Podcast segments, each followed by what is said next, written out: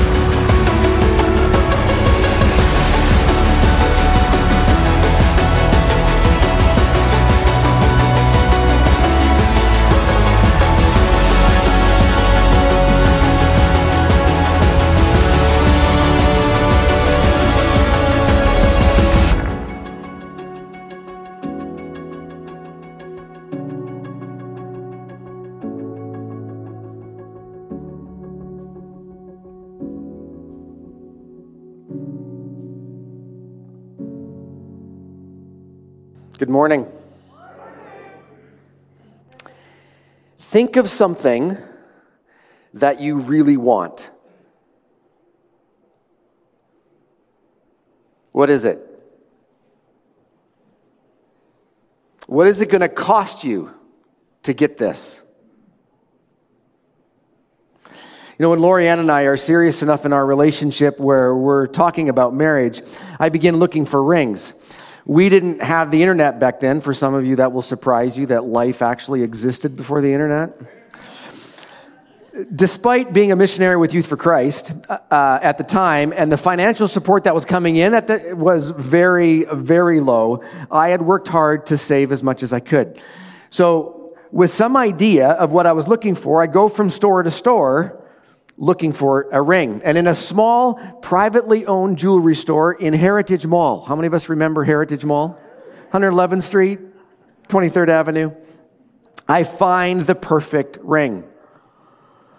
And apart from the thousands of dollars that I had spent on schooling, this was by far the largest purchase of my life. And I about fall over when I see the price tag. But it's on sale and it just slips into my price range. That ring, that cost me everything I had at the time. I had left just enough amount of money in the account to pay for rent, some utilities, and a little bit of food. Everything else went for the purchase of this ring. And I didn't even stop to think twice about it. I knew I wanted to marry Lorianne. I sensed that this was who God had for me. And so, with a big dry swallow, I pay the money. It is a risk because sometimes you just don't know how these things are going to turn out. And it was a significant cost because I knew that I would not be able to return this if something went sideways. So I simply take a deep breath and I say in the quietness of my own heart, Okay, God, I guess here we go. Exploring the Bible as the Word of God and studying it verse by verse is important to me. And it's important to us as a church. Knowing the Bible well and connecting with God through the Bible is a vital aspect of our discipleship. Understanding who God is, understanding what His call is, wrestling with that, what that looks like in our life, determining in our spirit that this is the way we're going to go is significant for anyone who chooses to follow Jesus Christ. So, as we take various books of the Bible throughout these years, we will be unpacking the nice parts, the easy parts, the parts we like, the parts that make us feel good. But we will also be considering the difficult parts, verse by verse going through Scripture does not give us the, uh, the privilege of skipping certain things, skipping the parts that we don't like, skipping the parts that are uncomfortable for us. We are going to be looking at the confusing, sometimes the hard to understand parts, including those things that call us to walk differently, counterculture to those around us. Whether you are new to this faith or whether you have been walking this for a long time, I invite you on a journey of exploring who God is through the pages of, these, of, of, of the scripture. The book that we are looking at this year is the book of Philippians. And we will we launch this series today, and we will be in this series probably until sometime into February and March. Let's pray. God, I thank you that you didn't leave us without a way to get to know you tangibly. Thank you for the Word of God. Thank you for the Bible. Thank you that it is alive, it is active, it pierces to the very core of who we are. It actually can divide things between our spirit and our soul. You seek to use your Word to impact us to help us understand who you are and to help us connect with you through the power of the Holy Spirit as we read about you in the Word. So I just ask today, as we begin this series on Philippians, I pray that your Word would come alive for us. Holy Spirit, that you would illuminate it, you would help us, you would shed light on us, help us to understand what it is that you're trying to communicate for us. What do you have for us? Who are you? through this book. Holy Spirit, do this. I commit this time to you now in Jesus' name. Amen.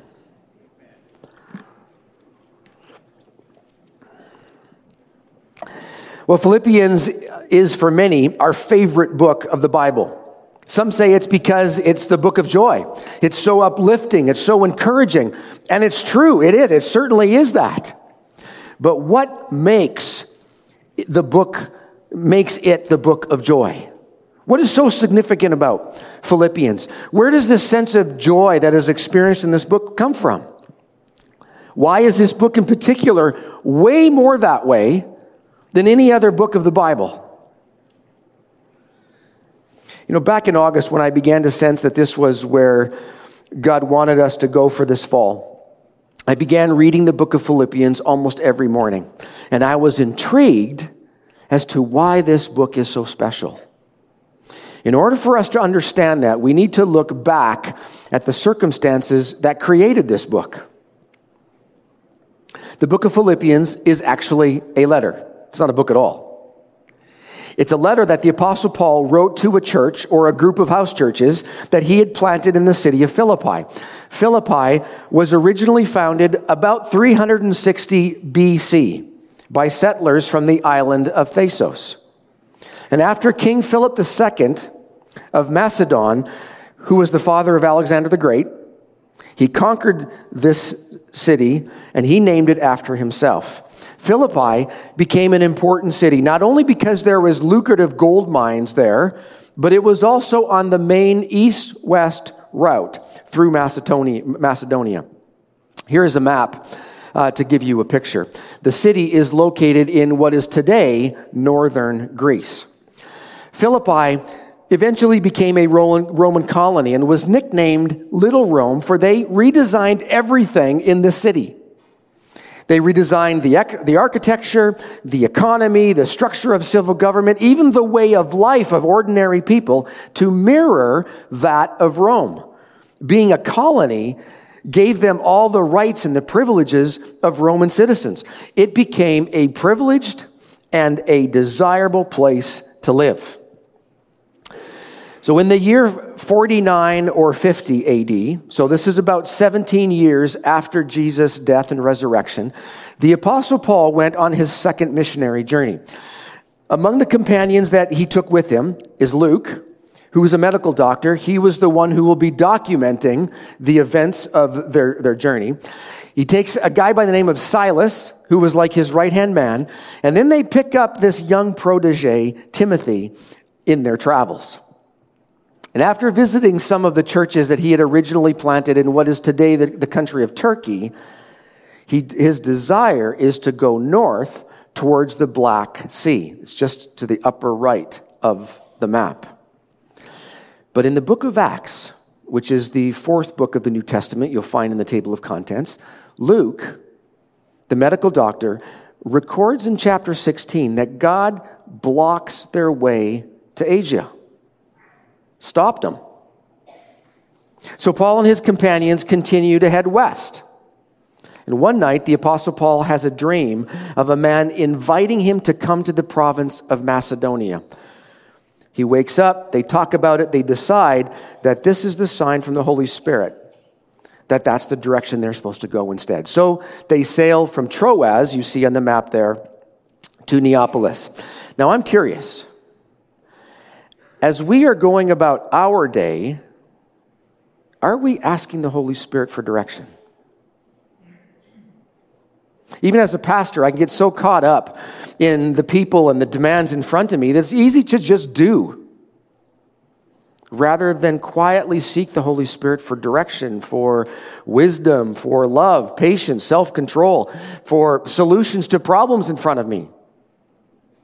It doesn't matter what is involved in our day, seeking to hear from God, gaining His mind for what we have in front of us is critical to keeping in step with the Holy Spirit. So, are we paying attention? Are we paying attention to the places where the Holy Spirit says, uh uh-uh, uh, do not go there? Careful what you say here. Don't say that. Say this instead.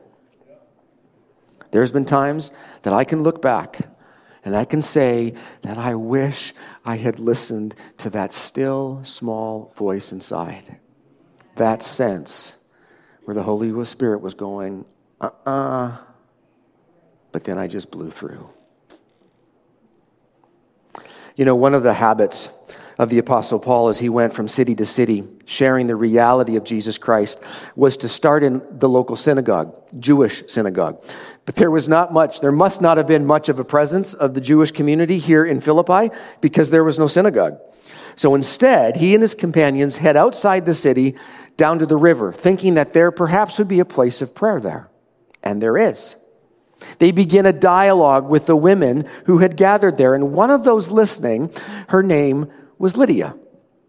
She was a businesswoman who dealt in purple cloth and was originally from Thyatira, a city in Asia Minor. Now, like some of us today, she was living a long ways away from where she was born. It is said that she was a worshiper of God. How Luke knows that or how um, she got connected to God in the first place is not recorded. But when she hears the Apostle Paul talk about Jesus Christ, Luke writes this in verse 14 of Acts 16. The Lord opened her heart to respond to Paul's message. When she and the members of her household were baptized, she invited us to her home. If you consider me a believer in the Lord, she said, come and stay at my house. And she persuaded us. This is an exciting day. Not only is Lydia the first convert in all of Europe, but the church that was founded that day was the very first church in all of Europe. Paul and his companions continued to meet people at this place of prayer alongside the river.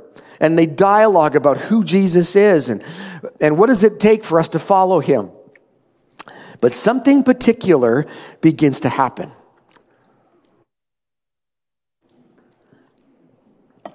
Almost every day, as they are on their way to the river, a slave girl would meet them.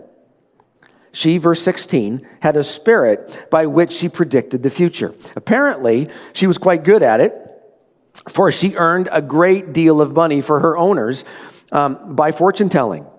The girl followed Paul and the rest of us, shouting, These men are servants of the Most High God, who are telling you the way to be saved. And she kept this up for many days.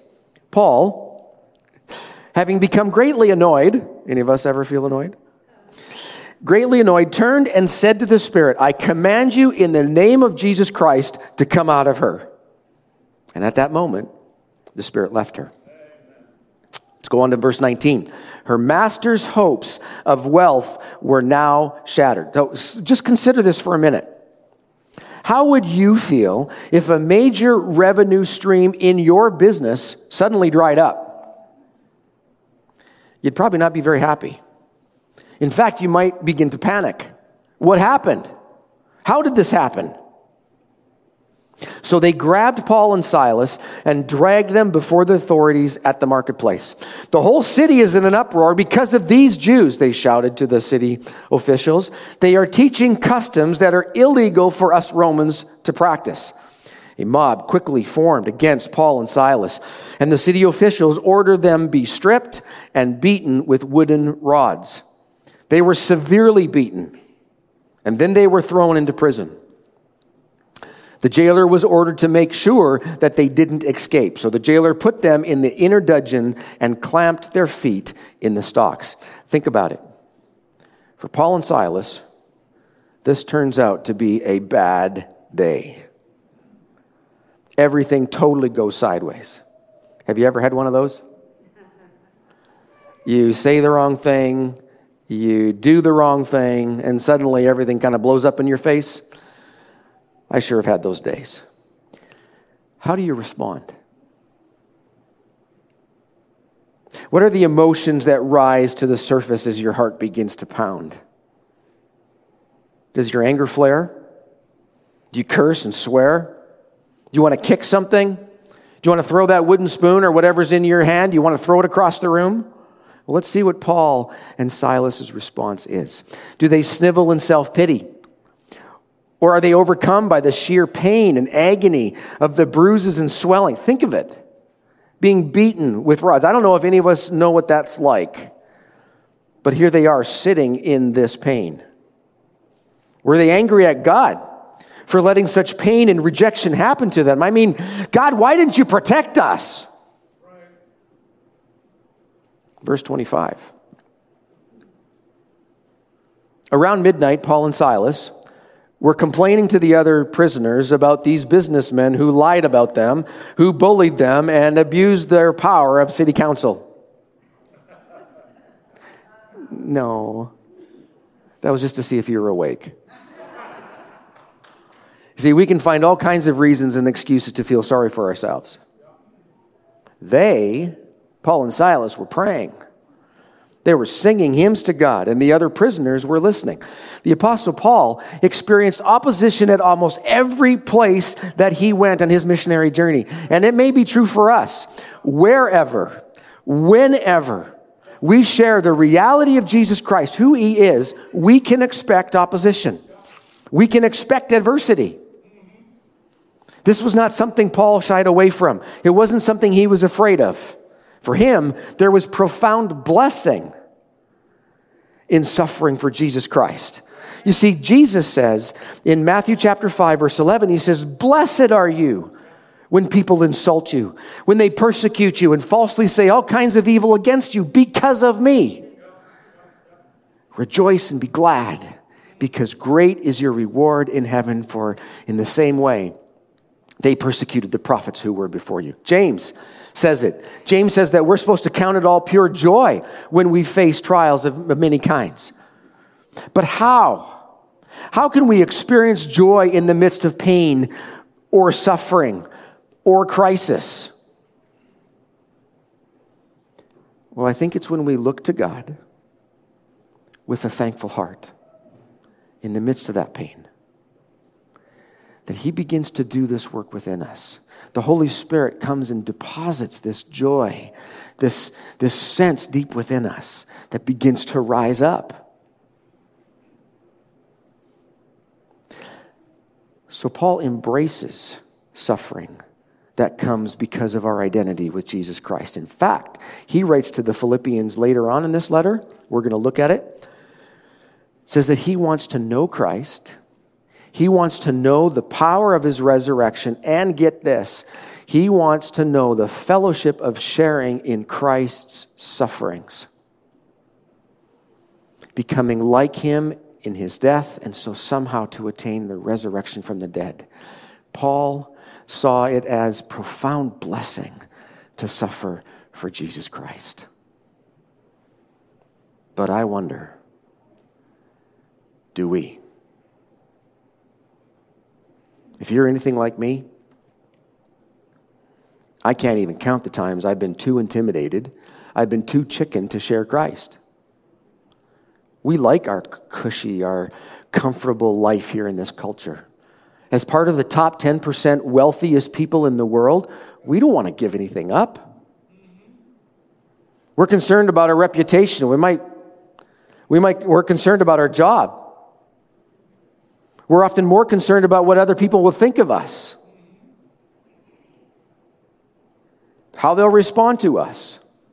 If we actually walk in faith, if we actually walk in obedience to Jesus Christ, if we actually take the risk to share Christ with someone.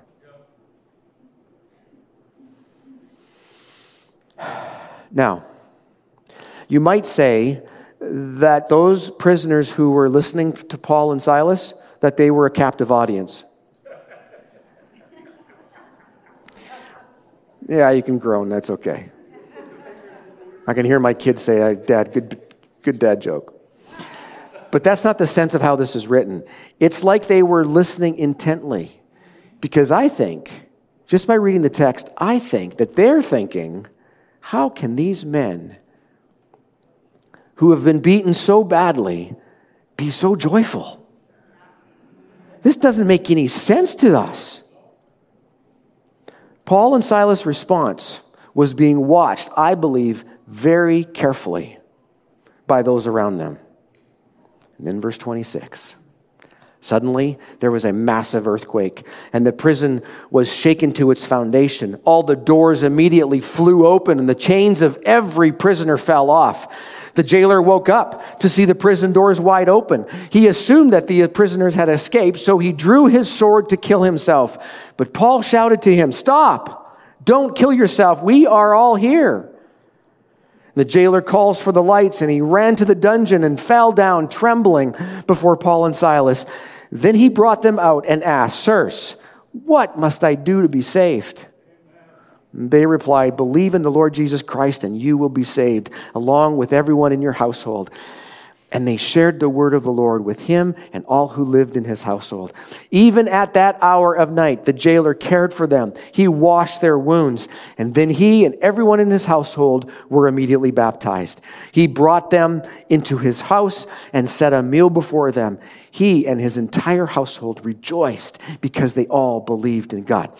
Now, think of just for a minute of this experience from the jailer's perspective in an area in an era of history this era of history it was the jailer's job to guard the prisoners with his very life. If anything happened to them if they escaped if they died for some reason his life would be forfeit. And that's why he drew his sword to take his own life. He was simply accepting responsibility for the prisoner's escape. But even though the earthquake had released all the shackles and doors in the prison not a single prisoner leaves.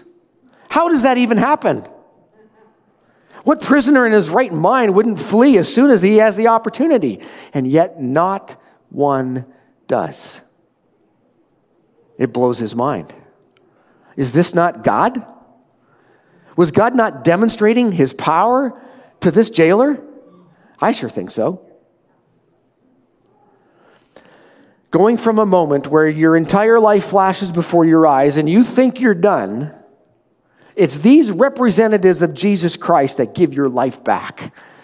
I imagine he's thinking to himself, these guys have something that I want. How can there not be an oversense, an overwhelming sense of gratitude? The exhilaration of being saved. And then, as he surrenders his life to Jesus Christ, I imagine he receives this overwhelming sense of God's presence. This, the freedom that comes from forgiveness and being accepted for exactly who you are. Think of the joy that overwhelms him and all those in his family. Like, what an incredible experience. So I ask you, have you made this decision to follow Jesus Christ? Is it time for you to do that now? Can I encourage you to consider is Jesus God? And does he have the right to be the Lord of your life? Consider do you believe that God raised him from the dead? Will you trust Jesus through his suffering and his death to forgive you your sin? If you answer yes to these questions, you can sell, simply tell him these things right in the quietness of your own heart. And when you do, you will be saved. You will become a child of God, become a part of his family, just like this jailer and his family did here in Philippi. And the Alpha course, if this is your decision, the Alpha course that, we're, that you've heard about here today, it's a, a great next step for you. I invite you into community. Let's explore these things together. Now, think of this experience from Paul and Silas's perspective. They have come here to share Christ with people, and there are a number who are coming to faith in Christ. They're watching these people's lives be transformed. It's all good. They're excited. There is a deep sense of satisfaction that comes when we see God work. I know, I've experienced it. That is joy. But when everything goes sideways and it seems as though everything will be lost, God does this incredible miracle for this whole group of people, and it brings their joy to a whole new level. You see, when we risk in God with other people, when we lean in with other people's journey and come alongside them in the midst of their questions and their pain and their suffering, their crisis. When we see God meet them in very personal and profound ways, there are bonds, there are bonds that, that are created in relationship that go deep. There is a level of love, there's a level of delight in those people that's hard to explain.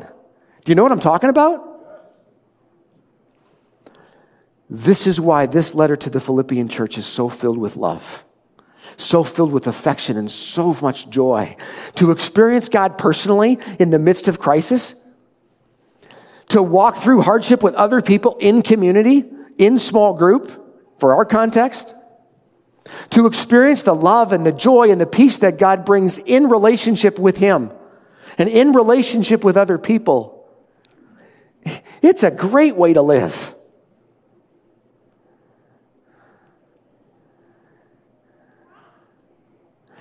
And that's why when someone has impacted our life so significantly and they are no longer in our life, there is grief, deep grief and pain because of these bonds that happen. These bonds are good, but it's why there can be so much pain. Great joy and great pain.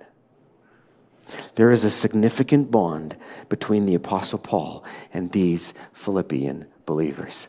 It's no wonder why the words joy and rejoice are found over a dozen times in this short little book. So if we fast forward now, 12 to 13 years, from Paul's original visit to Philippi, the Apostle Paul is now in prison in Rome awaiting his execution order from Emperor Nero.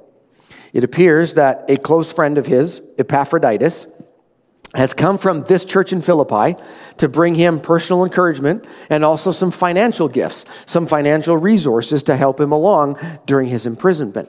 And upon hearing how the church is doing, Paul gets he gets excited.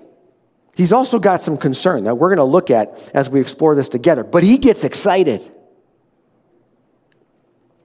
You see, what I find so interesting is that of all the towns and all the cities that Paul preached throughout his three missionary journeys, all the churches that he established before he was executed, this church in Philippi remained strong for several centuries. In fact, when archaeologists have uh, dug up, the, they found and they dug up the original city of Philippi, among the structures that they unearthed, were three large basilicas where the Christians in that city had gathered for worship. That was for some 300 years. if we risk, if, if we do a risk benefit analysis. Opportunities to serve people and share Christ with them may lead to conflict, may lead to adversity. But the blessing that we receive from God and the experience of deep and meaningful relationship is so worth the risk. And it's why Paul introduces himself like he does as he starts this letter. Now, Philippians chapter 1, verse 3. Uh, sorry, verse 1. He says, Paul and Timothy, bondservants of Jesus Christ. The Apostle Paul, um, his young protege Timothy, was obviously with him, hanging out with Paul while he was at house arrest, and with him while he wrote this letter. But he calls themselves bondservants. Paul makes no mention that he's an apostle, no mention of his apostolic authority, or that what he's writing is actually going to be scripture. He could have called himself the church planter, past, the church planting pastor, your fearless leader who suffered dearly for you on your behalf. No, he calls himself bond servants. With the New Testament written in Greek, the word here describes a person owned by someone else, not hired, owned. So, subservient to, dependent upon. When it's used in the New Testament of a believer's relationship with Jesus Christ, doulos describes a willing, determined, devoted service. A slave of Christ. You see, Paul was Paul was all in. He took everything he had and he put it on the line. He took the risk with God, not knowing how it was all going to turn out. And it wasn't just all of his money for an engagement ring, it was his whole life. He was sacrificing, no, he was investing everything he had because, because of Christ. And a life of service to him was that valuable to Paul. So I simply ask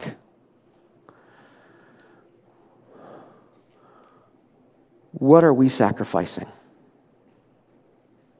What are we investing into our service of Jesus Christ? What is it that you really want in life? What's it going to cost you? What are you willing to give up? Or are you just going to sit comfortable? Not say anything, not do anything. No one moves, no one gets hurt. Will you join me? Will you join me as we pursue hard after God?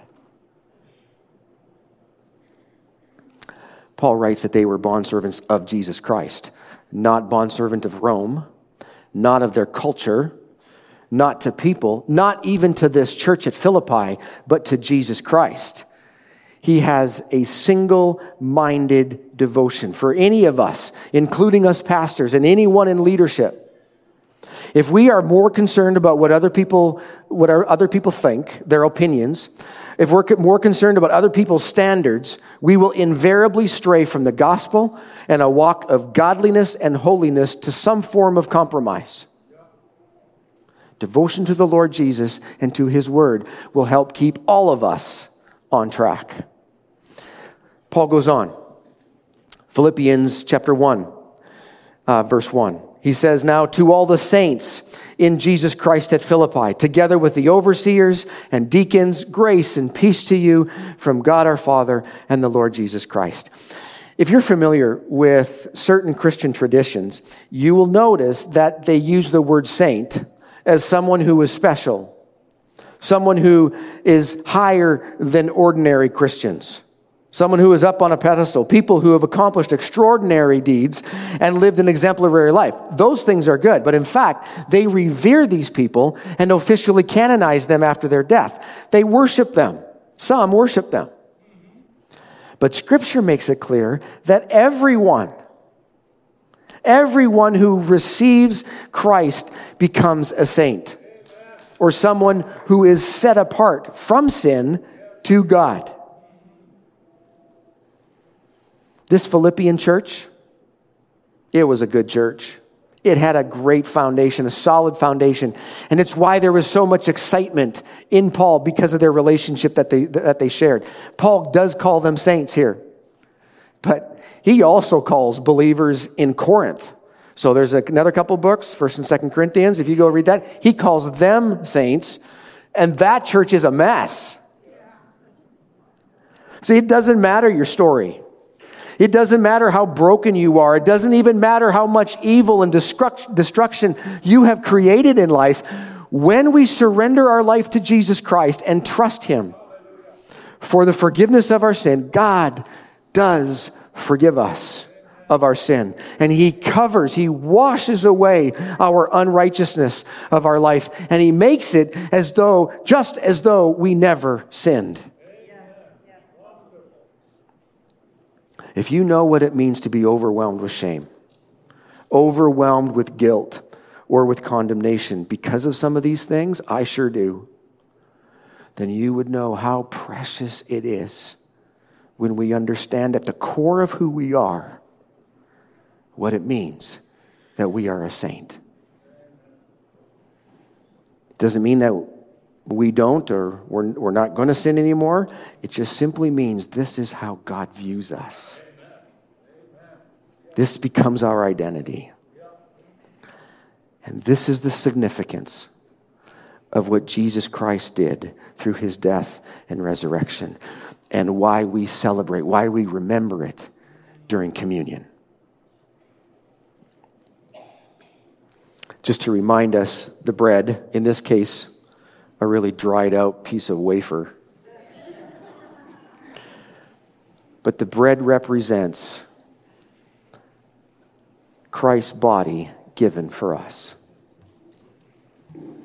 And the cup represents his blood that was shed for us. If you are a follower of Jesus Christ here today, then this ceremony is about, well, how we are about to partake of this. This is for you. If this is a decision that you haven't made yet, you haven't chosen to go God's way yet, then I encourage you maybe take this time. Withhold, don't partake. Take this time and consider what is it that you will do with Jesus Christ. This is the most significant decision that you will ever make in your life.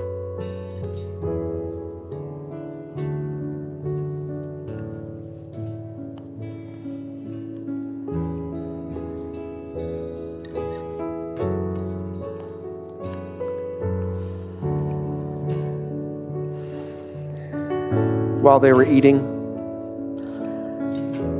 Jesus took some bread, he gave thanks and broke it and gave it to his disciples, saying, Take and eat, this is my body.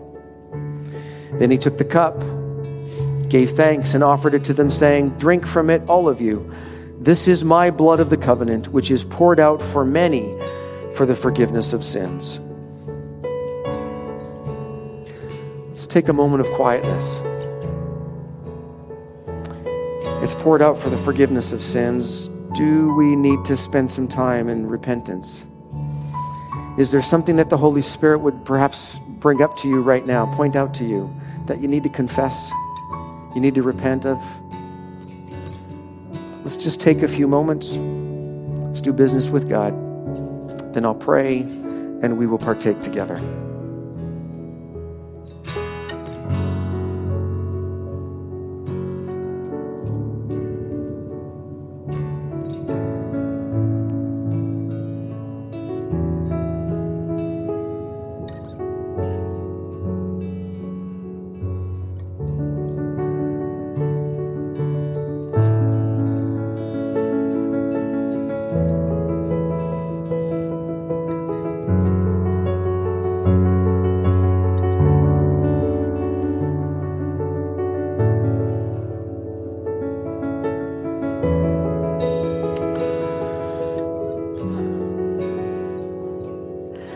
So thankful that oh Lord Jesus, you didn't you didn't take your position in heaven as more important than us. But you gave up what you had there to become one of us, to suffer, to die, to pay the penalty of our sin, because, as your word says, the penalty of sin is death. You died in our stead. And Lord Jesus, we are thankful. And so, for anyone here, for all here of us who have confessed sin, Lord Jesus, I thank you for your forgiveness. And I just want to affirm to you that in Jesus' name, you are forgiven. That sin you confessed is washed away. Jesus dealt with it at the cross. So, Holy Spirit, would you come and would you come and give us a sense of that cleansing even right now? A renewed sense of purity, washing that defilement and that yuck away. Thank you that your blood cancels the curse against us. So as we partake now, Lord Jesus, we remember. We remember what you've done for us, and we say thank you. We bless you, and we worship you as we partake now in Jesus' name. Amen. Let's go ahead and partake.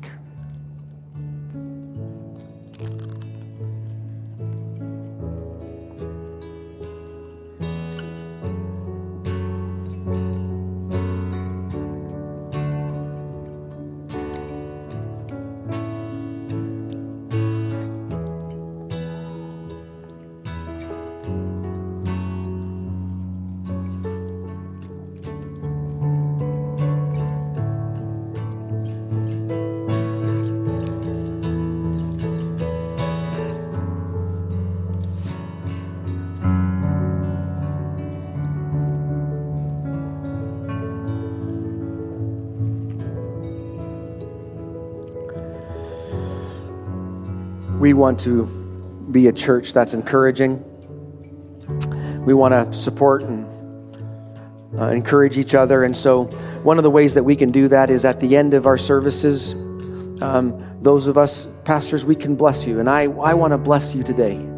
So, would you stand with me? And I don't know if it's kind of weird for you. Maybe it is. Um, one of the ways that we can, a physical posture we can take to, to say, that says to God, God, I want to receive everything you have for me. We can simply go like this. You don't have to. You don't have to do this, but if you feel comfortable and you want it, then you can do this. And this blessing simply comes from our text, actually. Philippians 1, verse 2. Very simple, very brief, but a great blessing.